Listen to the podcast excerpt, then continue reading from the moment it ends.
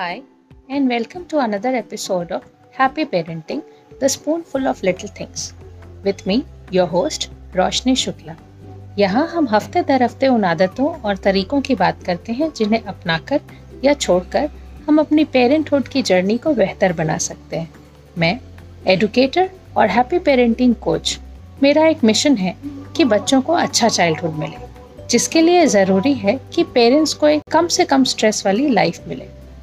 ये छोटे छोटे डोजेस आपको अपनी लाइफ के स्ट्रेस को कम करने में मदद करेंगे और इसके थ्रू आप अपने बच्चों के साथ बेहतर समय बिता पाएँगे।